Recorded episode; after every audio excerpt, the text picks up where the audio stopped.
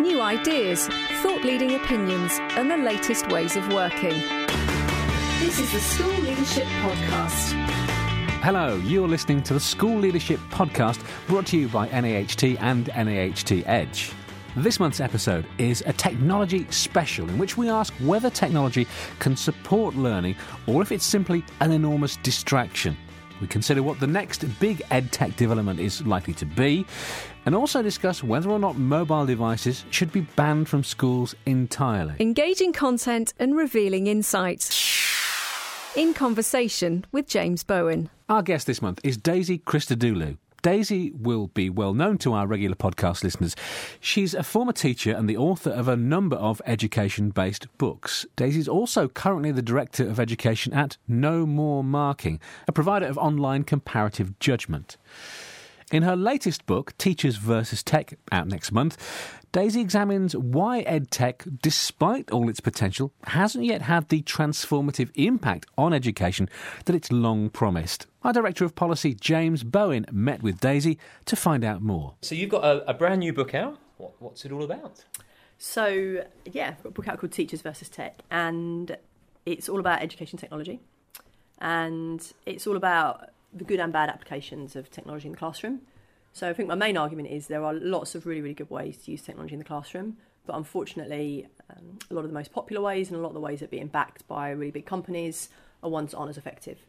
So what I try and talk about is what's the what's the evidence, what's the science behind really effective uses of technology, and how can we use some of those and not get drawn into some of the fads, some of the pseudoscience. So it's not an anti-tech book, it's not a pro-tech book. Um, it's just trying to look at how can technology help, um, and in what ways does it not help. And I'm going to ask you in a moment. I'm going to let's talk about what teachers can do to make sure it does help. Yeah. But before we do that, I, one one of the things you talk about in the book is how, for decades, really, we've spent millions, if not billions, Mm-hmm. Yeah. perhaps, of pounds yeah. on technology um, in schools, and actually. It's hard to find evidence of it having a huge impact. I mean, you use the phrase, you say something about there's been no appreciable improvements in educational achievement Mm. as a result of technology. Why do you think that is, despite all that money that's been spent? So that is a great question, and that is one of the questions I set out to answer. That there really has been investment in this, and in certain you know jurisdictions at certain times, really heavy investment. And one of the ones I talk about is when I started teaching, there were big, big investments with interactive whiteboards, and none of it seems to really make a dent in in achievement levels. and and so why is that? And my fundamental reason is a lot of it is brought in without any understanding of the science of learning without any understanding of it of, of, of, of how children learn, of how humans learn, of how humans think, and how the technology is going to support that. Um, so, and there are plenty of cases where I see the technology being brought in, and I think it will be actively damaging. It's going to actively uh, make it harder for us to learn, um, and I talk about those in the book too. So I, I think ultimately that's it, and I think you, you can't eliminate the fact from this that a lot of the decision making about what to buy and what to spend is often driven by big tech companies who are probably more interested in getting their products into classrooms and are not thinking as much about what it actually takes to make those products work for for students. And despite, if you like, the, the disappointments we've had, is it fair to say I got the sense you still remain quite optimistic that technology can have a positive impact, even if we haven't really seen the benefits Yeah. so far? Yeah, I know that's very true. I, I am, and I wanted to write this because I think uh, one of the things I think is because there have been so many repeated failures of, of, of technology. I think there are a lot of teachers like, forget it, I'm not interested, and I understand that because there have been um, some some real errors, and I, I catalogue some of the worst ones in the book. But one of the reasons I wanted to write the book is to say, well, look, don't give up. There are things that can work here. There are good ways of doing this, um, and I, would say, look, I work for for an organisation. We use technology to, to do assessment better. And there are things technology can do that even the very best teacher with the most time in the world can't achieve. So I am definitely still pro technology. I think there are good ways you can you can use it, and I, I think it would be nice if those those good ways got as much a hearing as, as some of the ways that are less effective. And are there particular mistakes from the past Yeah. do you think we can learn from? Yeah, so the classic one, which a lot of people, most people will accept and admit now, is just splurging on hardware. And that's a real classic one. And I think Bill Gates himself has said that, uh, you know, just, just giving kids devices is not, not a great idea. Um, you can look at the one laptop per child initiative, um, which aim to get all de- you know children in developing companies, countries online and get them hooked up with a cheap laptop. Again, you know, very negligible impacts on, on, on achievement. You can see ones in, in in uh, in in developed countries too, getting tablets, getting devices. Just throwing hardware at the problem is, is not the answer. So if there's one big thing to take away, it's that. And then you've got to think about, you know, what what, what is it you want to achieve? What do you want to, to do with the technology? I talk about a couple of things I think are, are really, really positive. One of the things I talk about that I think is really positive, very hard to do without technology. I talk a bit about um, spaced repetition and how you can get spaced rep- repetition algorithms um, to help you learn learn things and remember them. So that sounds a bit fancy. It really isn't. If you want to learn a, a, a set of, of, of, vocabulary in a foreign language, if you want to learn some historical dates, uh, if you've got just a set of things you, you, you, need to remember, then the traditional way, you know, you might have used flashcards. If you put the flashcards effectively into a flashcards app and those are presented to you using a spaced repetition algorithm, the algorithm can work out the best way to present those um, flashcards to you. It will present them at the ideal moment for you to learn them, which is essentially when you're just about to forget it. And it will give you more practice on the ones you're weaker with and not, not as much practice with the ones that you're stronger on. So little things like that, which in some ways sound quite simple, um, those kind of things have, have a huge impact. So for me, it's about thinking what are the what's the kind of you know what's the software, what are the programs we want to run on the hardware, rather than just splurging on the hardware and saying that that's going to solve all our problems. So if you know you're a, a, teacher or a school leader and you're thinking, I really want to embrace technology mm-hmm. in the classroom, yeah. really see that as yeah. a, a, part of our strategy. Are there certain sort of principles yeah. you think people should have in mind when starting on that? I mean, I know people already have technology in schools. But yeah. Are there certain underlying principles that people should be considering when? Yeah, definitely. So, so when I talk about, as I say, you know, think, think, about don't don't splurge on the hardware. Think about what you want to achieve. What's the the the, the actual uh, you know, what are the software you're going to be using? So, what programs you want to be using? So, that's one principle. The other one I talk about is what ratio, assuming you are going to need devices at some point, what ratio do you need? So, there's a lot of talk about needing one to one. And actually, the ratio in the UK and a lot of developed companies, countries is very high most schools do have quite a, quite a, a number of devices per, per, per, per, pupil. Maybe not quite one to one, but but but maybe not far off it. Um, and my point would be: Do you need that? Actually, for what you're trying to achieve, is that necessary? So I don't think you need to start with the assumption, oh, we need a tablet for everyone. You need to be thinking about what is it we want to achieve, and then how much do we need. I talk about how if you're using it for you know the kind of flashcard apps, the spaced repetition, probably 20, 30 minutes a day per, per child is good and so in that case, do, do you need, you know, does everyone need a tablet? I also think really important to think about the kind of device. If you're thinking about the, the tablet or the computer, uh, the computer or the laptop, um, I think there is still a role for like for a desktop or a laptop. I think the idea that everything's got to be a tablet. I think you've got to remember as well, tablets are harder to type on. So if you do want students to be inputting a lot of um, a lot of writing whatever, that's that's that's tricky with a with a tablet. So I think you want to think about about those questions. Um, and as I say, then thinking particularly about the software, and I talk about a lot of the programs that I like. Um, I have a checklist at the end of the book where I talk about uh, if you're evaluating any new edtech products, what should you be looking at? What are the things to be to be thinking about? And one of the things I talk about is, um, I mean, they're all you know they're all sort of uh, I think things that I hope people will find helpful. But one of the things I talk about is is it asking you to does this program does it does it say you can don't worry about memory, don't worry about remembering things because you can always look it up, or is it actively finding a way to help students remember things? And that for me is a real fault line between, if you like, good tech, bad tech. that I think a lot of um, a lot of a lot of the software out there is saying, look, you don't have to you don't have to worry about remembering things because you can just look it up on Google. Um, and my argument is actually that most of the best edtech products are not doing that. They're actually saying you need to know these things, you need them in long term memory, you can't outsource them to Google because you're using the facts to think with. So you're going to need to find a way of remembering them. So the really good EdTech is saying, let's find a way of making the memorization uh, as fun, as efficient, as effective as possible. So look, something like um, timetables, rock stars is a great example of that. I feel like there are people out there who would say you don't need to know your timetables anymore. Can you just look them up?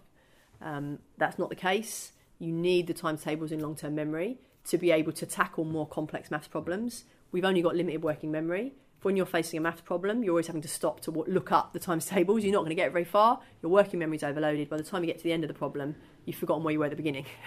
so, times tables rockstar is saying you do need those times tables facts in long term memory. Let's make it really fun. Let's make it really engaging. Let's make it as, as interesting as possible. Um, and you know there is a, a, a, bit of gamification to it, which I think is is fun. Um, you know to make it interesting. So for me, that's an- another fault line between the good uses of technology and the less good uses. And I want, I want to explore this um, thing about looking it up and, and Googling a bit more. It was on my list of things to, to talk to you about, and it's come up now. So I think yeah, most people would see that with the math side of things, would accept, look, you know, actually you need to know your times tables in terms of your fluency to apply that to more complex problems. I think in maths, that almost, most it seems instinctively correct. I suppose the challenge is a bit more if we talk about a, a subject like history, for example, where someone might say, well, look, you know, actually children don't need to memorize the Battle of Hastings was in 1066 because that kind of thing. A, there's so much to remember, and B, look, everyone's going to have a pocket device. So I can Google that and I can find that kind of thing out within seconds. So why why is it important for children to? And I know we're straying a little bit from the ed tech, but I think this is it, Yeah. is, it is linked. This thing about remembering factual information and facts because you're quite strong. You know, you're Yeah. clear that that's important still. Yeah, absolutely. So no, I think you, you, you do raise a very important point that, that distinction between maths and everything else. And, I- and I think you're right to raise that actually, because I think eh, there's probably a lot of things people would accept in maths and then think, but really for everything else. And I think that manifests itself in the edtech world, in that a lot of the really good, really effective edtech products are maths ones. and a lot of the ones I talk about, I had to kind of, you know, uh, really search often to find things outside of, I would say maths and foreign languages are the two that are really probably have the best the best things going for them. And I think that's because probably in maths and foreign languages, and I say this in the book, we accept more that there is just a body of knowledge you have to learn and you just do have to memorize it and you have to be fairly fluent with it. And also, there's not too much de- debate or dispute about what that knowledge should be. Most people are generally happy. Okay, you want to learn a foreign language, you better learn the vocabulary. You want to learn the maths, you better learn the, the timetables. You're absolutely right that when you push into subjects like uh, literature, history, the humanities, it gets more complicated. Um, I do talk about this in the, in the book though, but what you need, you still need in those subjects, um, a- basically any skill you want to acquire, if you break it down, you can see it's composed of sub skills and of knowledge. I think the challenge is in subjects like history and the humanities, we probably have less research than in maths and foreign languages about what those component parts are and how we should be best teaching them. But if we take history as an example, I think it is still very important to know the dates. And I think the reason why it's important to know the dates is that what the dates are giving you is a framework to think about history. So if you've got uh, if you've got an understanding, if you if you say you know read a book that gives you an understanding of the broad sweep of history, and you've also then memorized some key dates about the the broad sweep of history and when things happen, what that means is is when you're reading other things um, or you're learning about other things, if someone mentions the 14th century or the Industrial Revolution, you've got hooks to hang it on.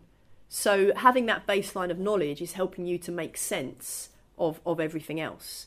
So it's really easy to denigrate like the memorization of dates, but memorizing en- enough of them and some key ones, as I say, give you that, that, that, that, that framework that gives you an understanding that lets you put other things into context. So I think we often talk about, you know, people talk about chronological awareness as being important. And for me, what underlies chronological awareness is knowing some dates. Hmm. And as I say, I think when you look at a lot of complex skills, and what are the complex skills we want to achieve in history, we want our students to be able to write good analytical essays where they're really understanding the motivations of, of, of historical actors, they're understanding the, the big forces that are, are operating. That it's hard to do that without an understanding of when things are happening, the chronology of things happening. Also, what the, the broad historical knowledge gives you is just the ability to make comparisons across different eras, different times. That's something that allows you to deepen your understanding too. And you cannot outsource that to the cloud because, I mean, I, I, I talk about a couple of reasons why you can't outsource this kind of information to the cloud. So, one is you're using the, working memory, our working memories are very limited and are easily overwhelmed. So imagine this in the simplest sense of trying to read uh, uh, trying to read a novel where you don't understand every fifth word. Now, look, you didn't need the internet to be able to look up the words. You could do that, you know, years ago with a dictionary. But whatever resource you use, if you are stopping every fifth word to look a word up, not only is that a, not a very pleasant experience, not only is that quite demotivating, but you also have limited working memory capacity left over to do the really interesting things which we want our students to do, like reading between the lines, uh, making inferences about what the author's trying to achieve, maybe spotting the author's bias. If you are stuck at the level of I'm seeing the phrase industrial revolution or 14th century and I just have nothing, I have no idea what that means, uh, and I have to go and look it up all the time, your working memory is quickly going to get overwhelmed. You're going to lose understanding of the piece. You're not going to be able to do any of those complex higher order uh, thoughts that we want. So, yes, you can look things up. The paradox is you need the knowledge to be able to look it up. If you're looking things up all the time, you lose the ability to, to, to really dig into some of those deeper skills. Um, there's, I think, as adults, we look things up successfully because we have a lot of knowledge to begin with. Is that about so I, Yeah. I need to know what to Google in order to find, Yeah. and also then Yeah. once I've done the search, in order to make sense of what I, I, I need some Yeah. that underlying knowledge to know Abs- what questions abs- to ask, and then to be able to Absolutely, work out what it is I'm being absolutely. So in the chapter on just looking it up, I give a couple of separate reasons why you need to look it up, why you can't, why you can't look it up. Uh, you can't just rely on that. And one is the overwhelming working memory, and and the other is you know you need to know something to know uh, about the topic, to know what to search for, and to be able to interpret what you get back. And that's true of traditional re- reference sources. That's not just true of online sources. So one of the best studies on this was done back in the late 80s with dictionaries. And the, uh, the, the, the researchers gave a bunch of eight year olds uh, a, a bunch of words they didn't know, said, look these words up in a dictionary, use them in a sentence. Now, they all knew technically how to use a dictionary. So they all looked the words up correctly and found the definition. They didn't know what the words in the definition meant. So they're caught in a kind of loop. Like, what are you meant to do? Look up all the words in that definition? Where do you go? And they end up writing sentences that don't really make sense. So sentences like, um, you know, uh, I was meticulous about falling off the cliff. you know, I relegated my pen pal's letter to her house. Because they're looking up words like relegated and meticulous. They're finding bits in the definition and just trying to cobble together some some meaning of it that doesn't doesn't really work. So the problem is, for, but for adults, dictionaries are great. Like I'm not knocking dictionaries. Dictionaries are a fantastic invention in the same way that the internet and Google searches are a fantastic invention. But it isn't just about the technical knowledge of how to construct a search or how the alphabetical principle works. It's about having some understanding of what it is you're looking up when you find the definition. And there's one sense in which, um, you, you know, actually then online reference sources actually can be worse than print reference sources. Um, and that is in the way that online reference sources can often adapt themselves to your misconceptions. So I would say all reference sources are actually not that great a way for novices to learn. But online reference sources, we're realizing literally in the last few years, can be particularly dangerous. So there's a literature, for example, research literature that's developing on the role of YouTube in the resurgence of flat earth theory. So I don't know if you know this, but flat Earth theory has made a real resurgence in the last few years. There's a big community of people, um, you know, lots of them in America, lots of them are, you know, putting out lots of YouTube videos about flat Earth. And what is the problem with this? Well, look, imagine you get a student and you send them off to do some research on, on, on, on, on the Earth. Um, and you know the Earth and the Sun and their relationship to each other, and you get them to do some scientific research online. The, the, if you if you got them to do it with a print reference source, if they're a novice, it's entirely possible a print reference source they might get the wrong end of the stick. They might not understand it. Um, but if you get them to do it online, not only is there the same problem that they'll get the wrong end of the stick, they might not understand it because they haven't got the background knowledge to, to make sense of it. The problem is that they will develop a misconception, and that then, because of the way that a lot of online algorithms work, all of the things that they read about it going forward are adapting themselves to their misconception. So this is one of the things a lot of these researchers have found about YouTube that you can start off with quite a mainstream video on YouTube, and its algorithm essentially gets more and more sensationalist. And so they've done these things politically where you can start with a mainstream liberal or a mainstream conservative video, and then 10 videos in, you're in conspiracy theories. And there's something similar with the flat earth that you start off with perhaps something quite mainstream, and you end up in the fringes of the internet, in, you know, some guy's basement about how, you know, it's dome theory of, of, of, of, of, of the earth. And so I think the, the, that's a problem which we are probably only just starting to see. And that's something I worry about. That if we are just saying you can always just look it up, um, it isn't just that there's a lot of misinformation online. Sure, there's a lot of misinformation, you know, not online. It's that there's lots of ways in which algorithms are being set up to reinforce your misconceptions, to reinforce these ideas that you know once you've watched one video, you're going to be bombarded with ten others like it. In a way that that child who had the wrong end, wrong meaning about meticulous, they're not going to be followed up with ten more sentences that are all going to reinforce their misunderstanding of the word meticulous or the word relegated. So I think that's something about looking it up, which is another reason to be wary of, a newer reason. So I've written quite a lot about the problems of looking it up in the past, but this is a newer reason, as I say, that I think we're only just starting to see some of the impact of. And I want to bring us back in a moment to talk about the classroom again and Yeah. about the kind of principles. But I, I want to just explore a little bit further. We took, you mentioned there about the kind of the knowledge skills thing, and I know you've written about this a lot in the past, and perhaps we're we're wandering a little bit Yeah. away from tech, but I think it's interesting and it's worth talking about because one of the things you say in the book is about being wary about talking about a balance between knowledge and skills, and that was interesting for me Yeah. because I I often do that. Yeah, I often yeah, say, well, you know, it's about a balance. It's not one or the other. Yeah. Um, but you say you think it's we're better off thinking in terms of knowledge as a pathway to skill. Yeah.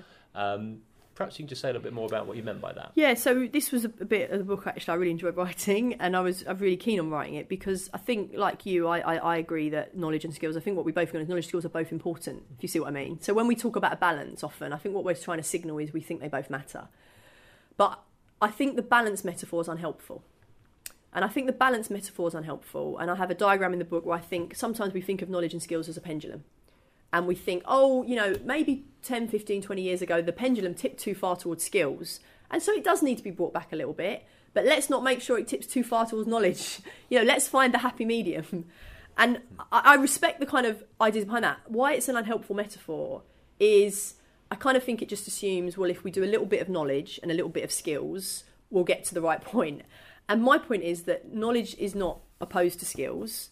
Um, knowledge is the pathway to skill. It is through acquiring knowledge, more and more knowledge in deeper ways, that we acquire skill. So it's what I was saying a bit before about history. How do we acquire the skill of writing an analytical essay? How do we acquire the skill of solving a complex math problem? How do we acquire the skill of reading? well, in a lot of case, when you decompose it, when you break it down into its constituent parts, it involves knowledge. It involves knowledge of words, knowledge of times tables, knowledge of historical dates.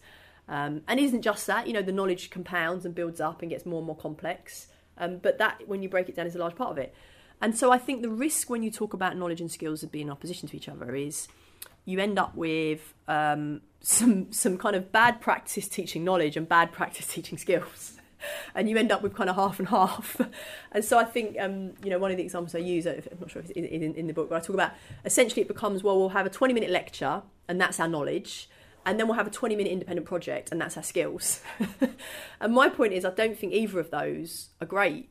I think they're both not great practice. So, whereas if I think you conceptualize knowledge as a pathway to skill, I think you get something much more interesting, which is probably you can call it direct instruction, but maybe a nicer way of phrasing it is whole class interactive teaching. So if I just take those two extremes, I think lectures and independent projects are both, a, uh, you know, not not not great. And for me, the whole class interactive teaching is a, is a much better model. And that's something that I think when you conceptualize knowledge as a pathway to skill, you're much more likely to come across. And the idea of whole class interactive teaching is yes, it is teacher led, but it's not about masses of teacher talk. Because the problem with the lecture model and maybe the caricature of the traditional knowledge model is you know what? Lectures are confusing and they are overwhelming and you do have to make hooks with background knowledge. And if you're talking at people for 20 minutes you're not getting feedback on necessarily how well they're understanding things. The problem ironically with independent projects which are claimed to be all about skills based learning is ironically a really similar pro- pro- pro- problem that there's too much there's too much independence there's not enough structure and you don't know again where students are getting the misconceptions and they're getting things wrong. Whole class interactive teaching is teacher led it's very structured but there's enormous amounts of response from the students. And in some of the cases you know it's the students every five or ten seconds there's something they have to do or act on to put into action what they're getting from the teacher. So i think as i say that balance metaphor i understand why people do it but i'm not sure it's that helpful. I think what we need is to totally kind of reconfigure our understanding of what a skill is.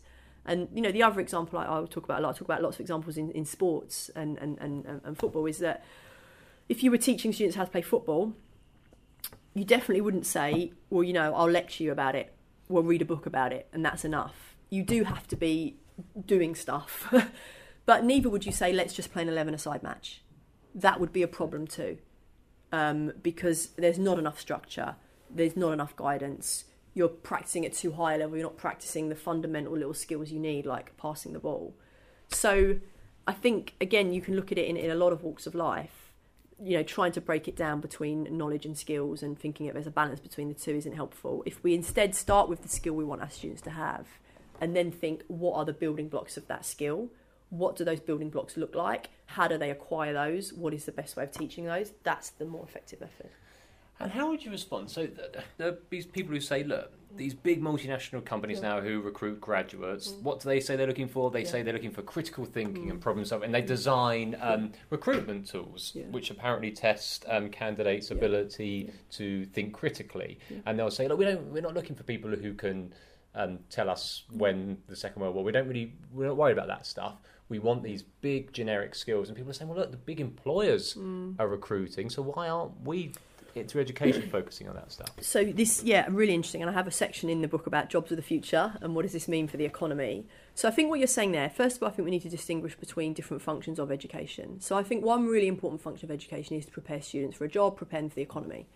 Um, and I, so let's park that. That's one thing, but I, I don't think that is the whole purpose, and I don't think that has ever been the whole purpose. And I think what's really interesting is that societies that have been much much poorer than ours have almost paid more attention to the non-economic aspects of education and the aspects of it that are about building character and developing you as a citizen and developing you as an adult who will be able to flourish and be happy. And I think with all the discussion we're seeing about mental health, I think we realise that that is important too. We can't just be about preparation for that. So I think we've got um, overlapping but relatively distinct purposes of education, which I might just broadly say, um, you know, to be productive, you know, have, a, have a job and be a productive economic, you know, contributor to society, to be a kind of um, a good citizen, contribute democratically, you know, not just as a, economically, and to be a flourishing and happy adult, you know, and I think they overlap. Like, I'm not saying they're completely distinct, but those purposes. So if we do just zoom in, so so when you talk about, you know, you don't need to know about the Second World War you do a job, well, yeah, probably, you know, you, you probably don't. But does that mean we shouldn't learn about the Second World War?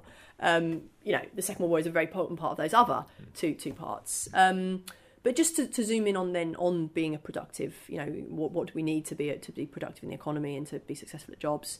So I think there's an interesting thing here between what employers say and then what they do. and if we look at what, and, and then it's also interesting to look at the evidence on what, what, what, are the skills that are really valuable in the job market. There's an enormous amount of evidence that the skills that are really valuable in the job market today are literacy and numeracy. Now, you might say, well, isn't that trivially basic? Well, no, because obviously there is a level of uh, literacy and numeracy at the basic level, and that's very economically valuable. But the research also shows that higher levels of literacy and numeracy are really valuable too. There's fascinating stuff about the one A level subject, which seems to really absolutely lead to higher earnings, not just because of the kind of qualification that you have, but genuinely the skills of, of doing it uh, lead to higher earnings, is maths.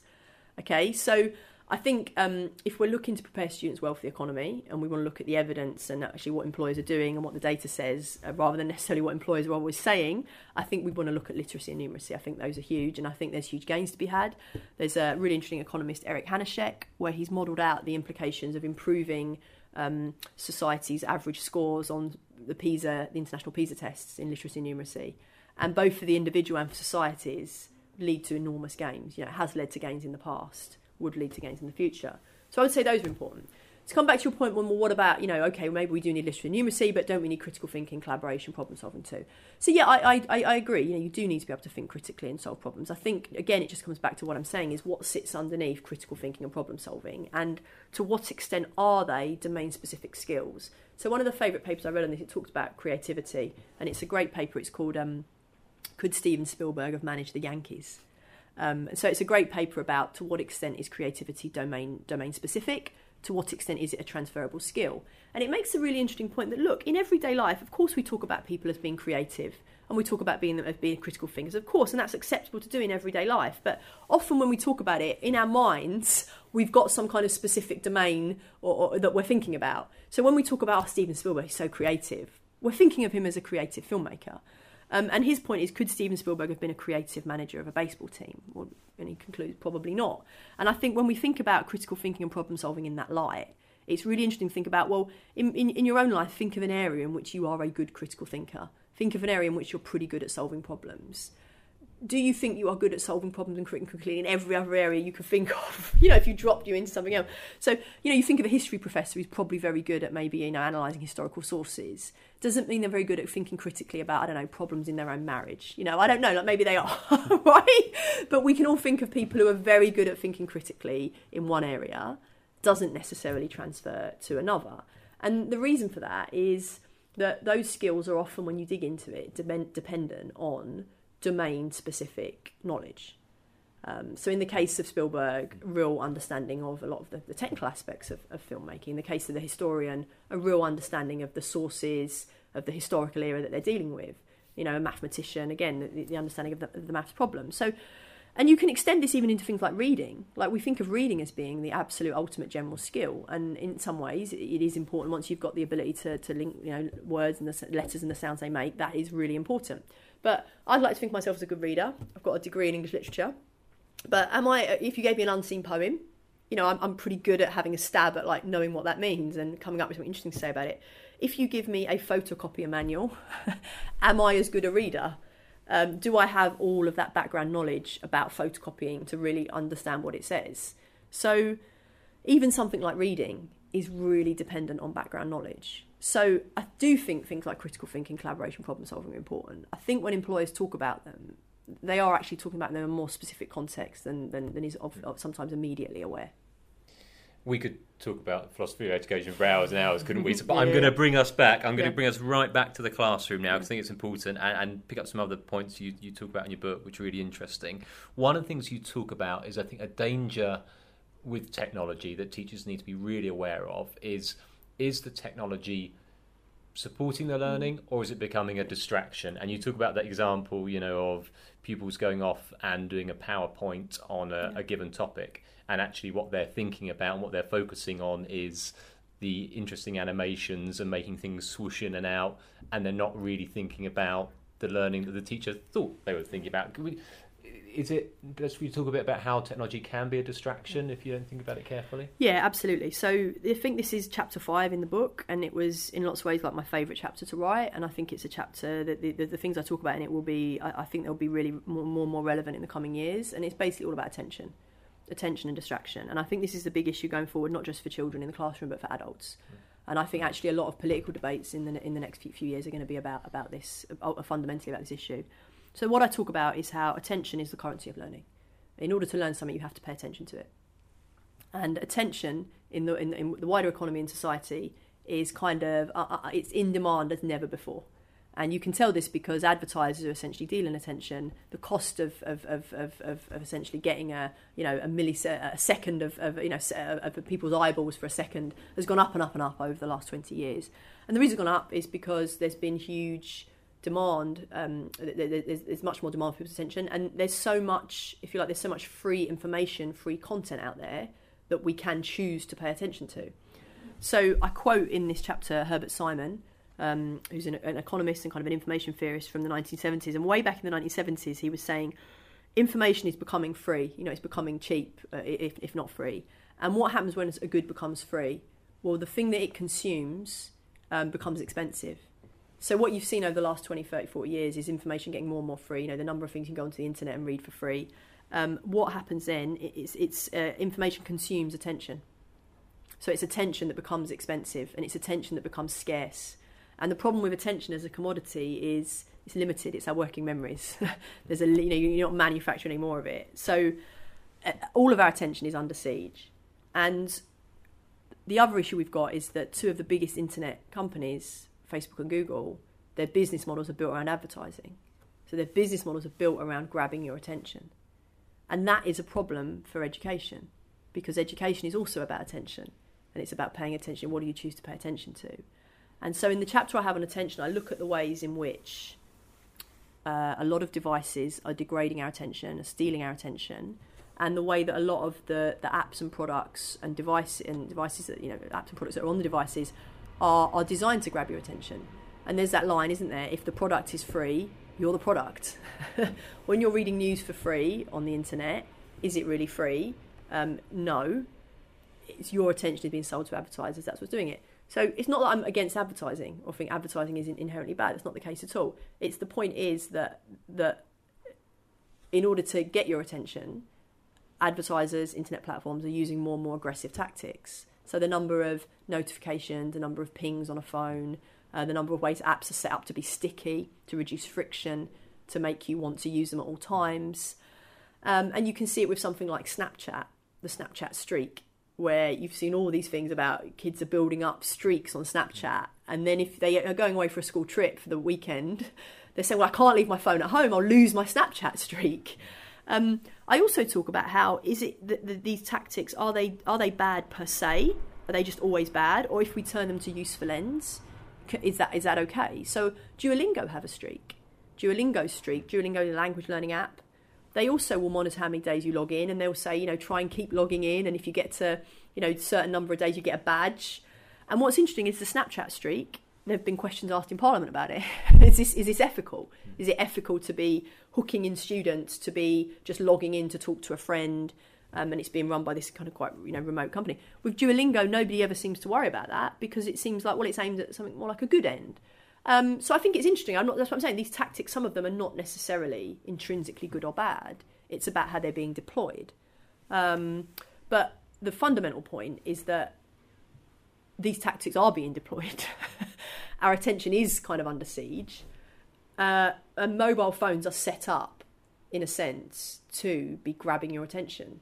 The, the defaults on a lot of them are to have lots of notifications. You download an app, and the default is for it to be having lots of uh, lots of things that are constantly interrupting you.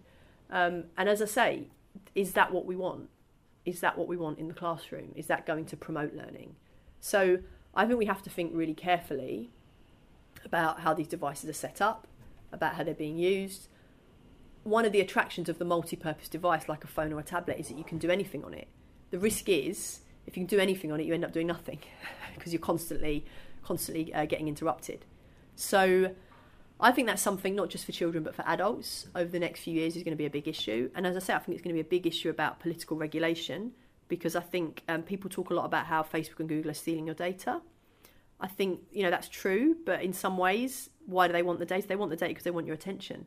Actually, the more fundamental thing they're after isn't your data; it's your attention. It's the attention that the advertisers are paying for. In, in lots of ways, the data is just being used as a mechanism to more finely hone who, how you target to get people's attention.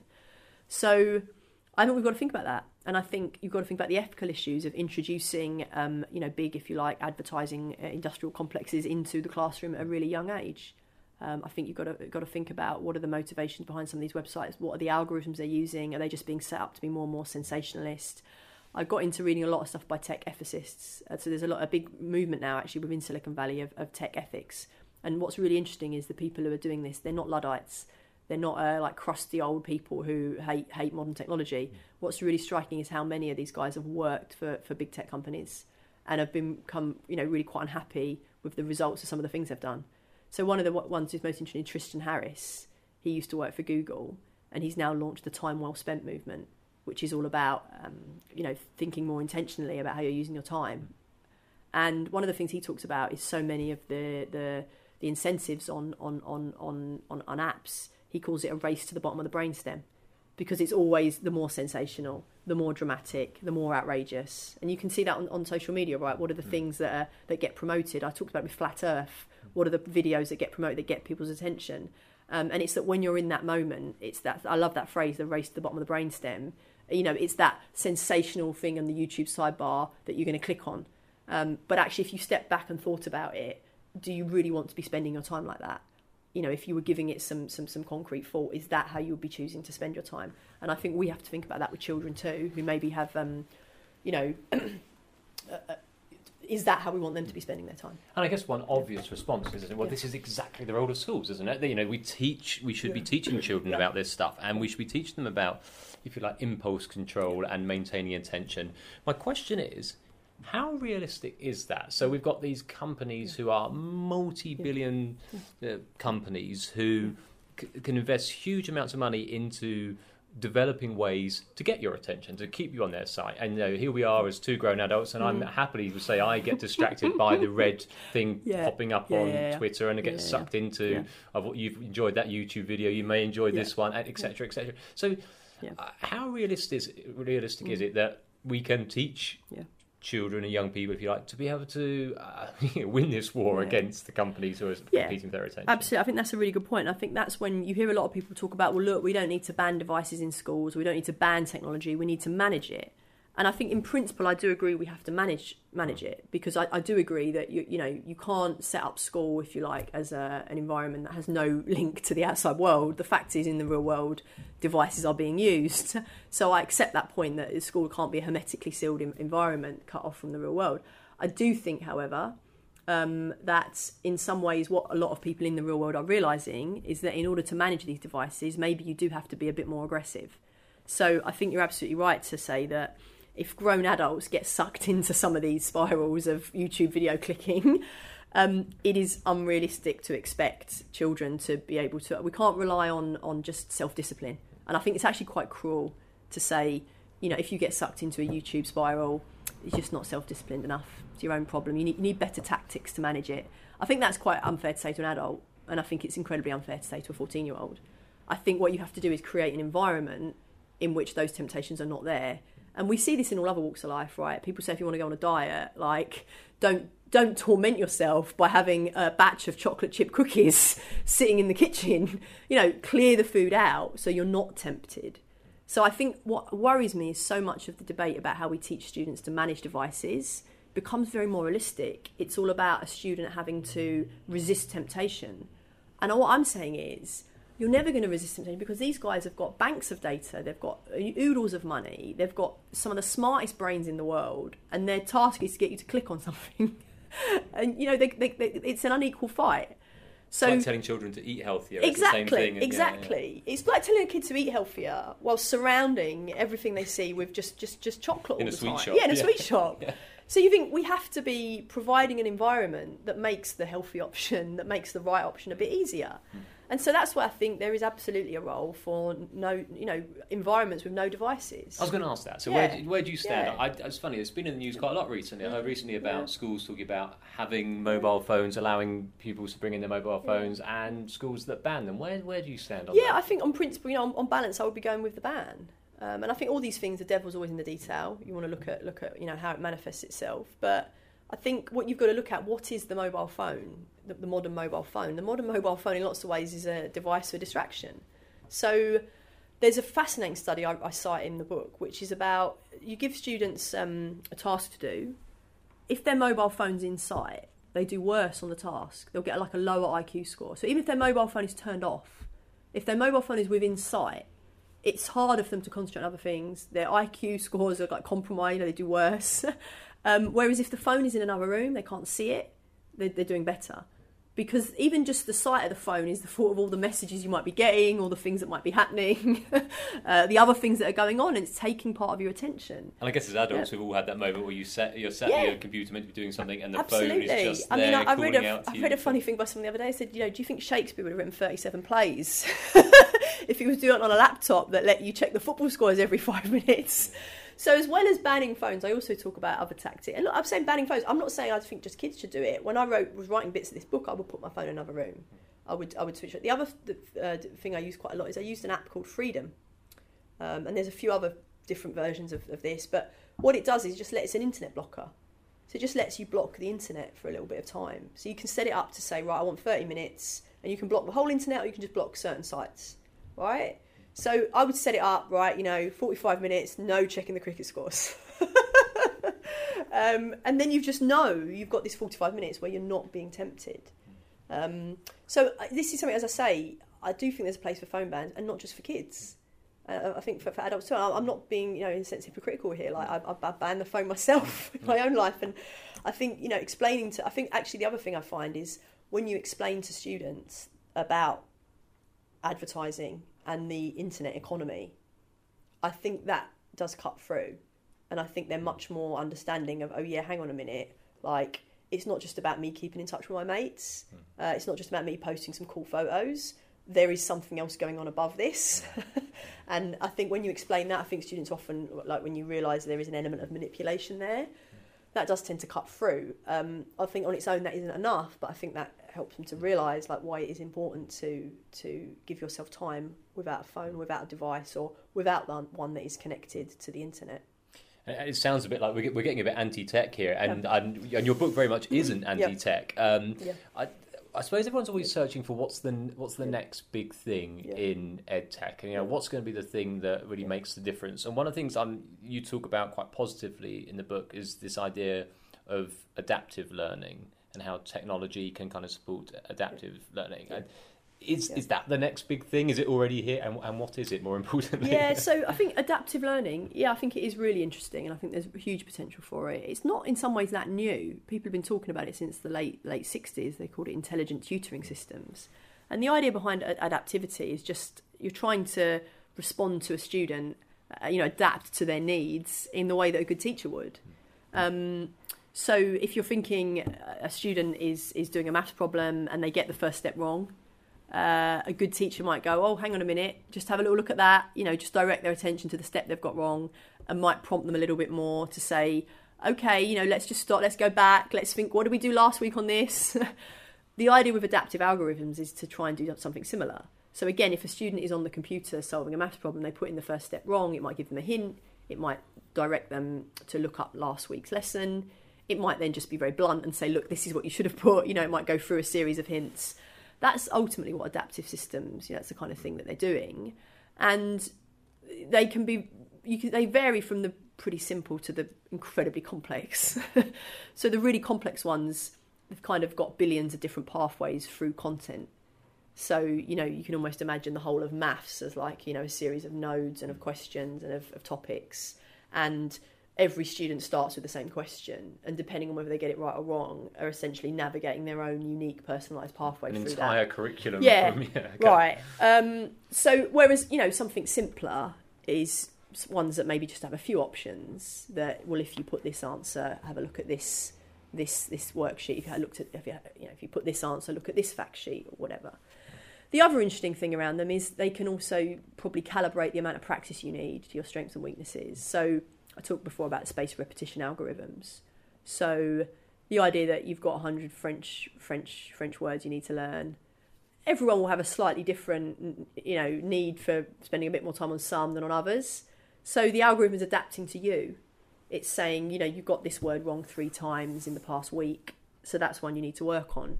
You've got this one right every single time, so we'll, we'll cut down on the amount of times you're practicing that. They can also sort of dish up the questions just the right moment. Um, again, based on the idea of where, where is the forgetting curve. So you don't want to be cramming. If you've got 100 French words to learn, you don't want to study them all 100 times in one day. You're better off spacing out that practice. Uh, and the algorithms will present that to you in the right way. So I think, the, yeah, the potential for adaptive, uh, adaptive systems, spaced repetition algorithms is, is, is really powerful.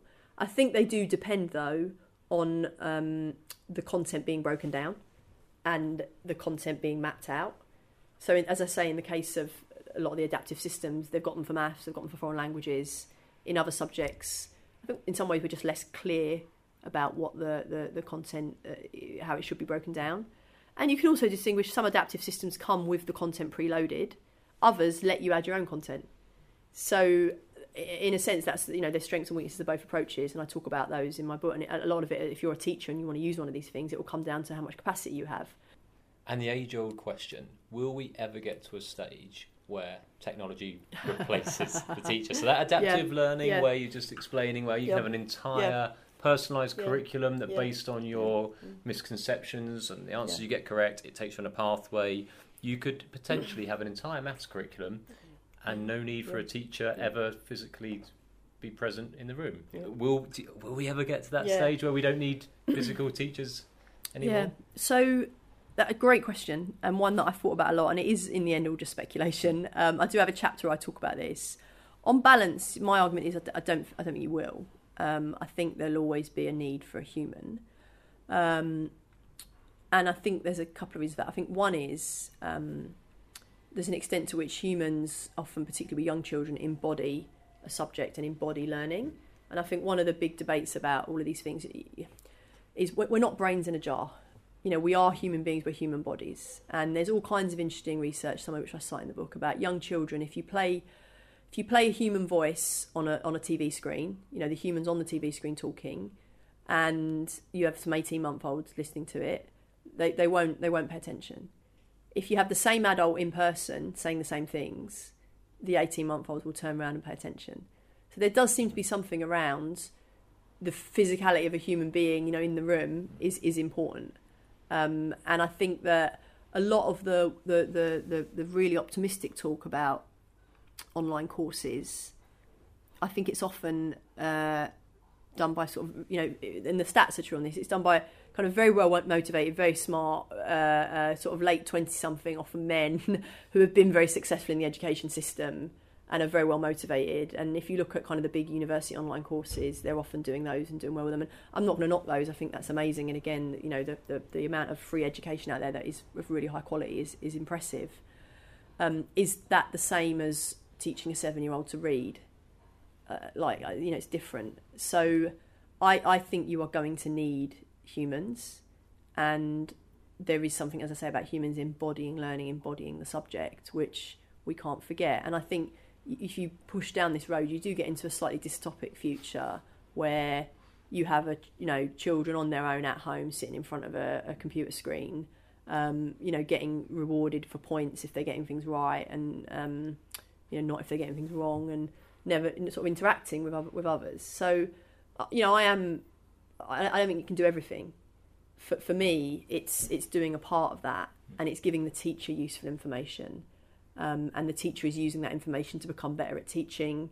The student can learn more about it. It can do personalisation that's very, very hard for a teacher to do. So I don't think you will necessarily. I don't think you will, you, will, you will get to that point. Um, I think you will always need both. So I think you just never want to forget that. Ultimately, are you trying to design technology for the sake of technology, or are you trying to design it for humans? Are you trying to design it to make our world better, to make the way humans live better, to make the way children learn better? Or are you just doing it because you can do it? Mm. And for me, maybe the theme of the book is we want to use technology to make our lives better, not just because we can do stuff. Hmm. And that seems to be the perfect place to finish. so the book is called Teachers versus Tech, and it's out. It's out on the fifth of March. Brilliant. Thank you very much. Brilliant. Thank, Thank you, James. For regular and useful content on the teaching profession, it has to be the School Leadership Podcast. The School Leadership Podcast. That's all from us for this month. We hope you enjoyed our extended interview with Daisy.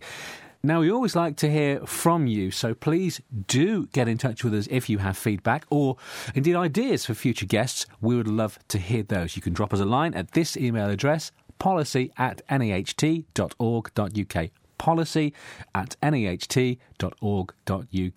Don't forget you can subscribe to all our podcasts on Spotify, Apple Podcasts, and Google Podcasts.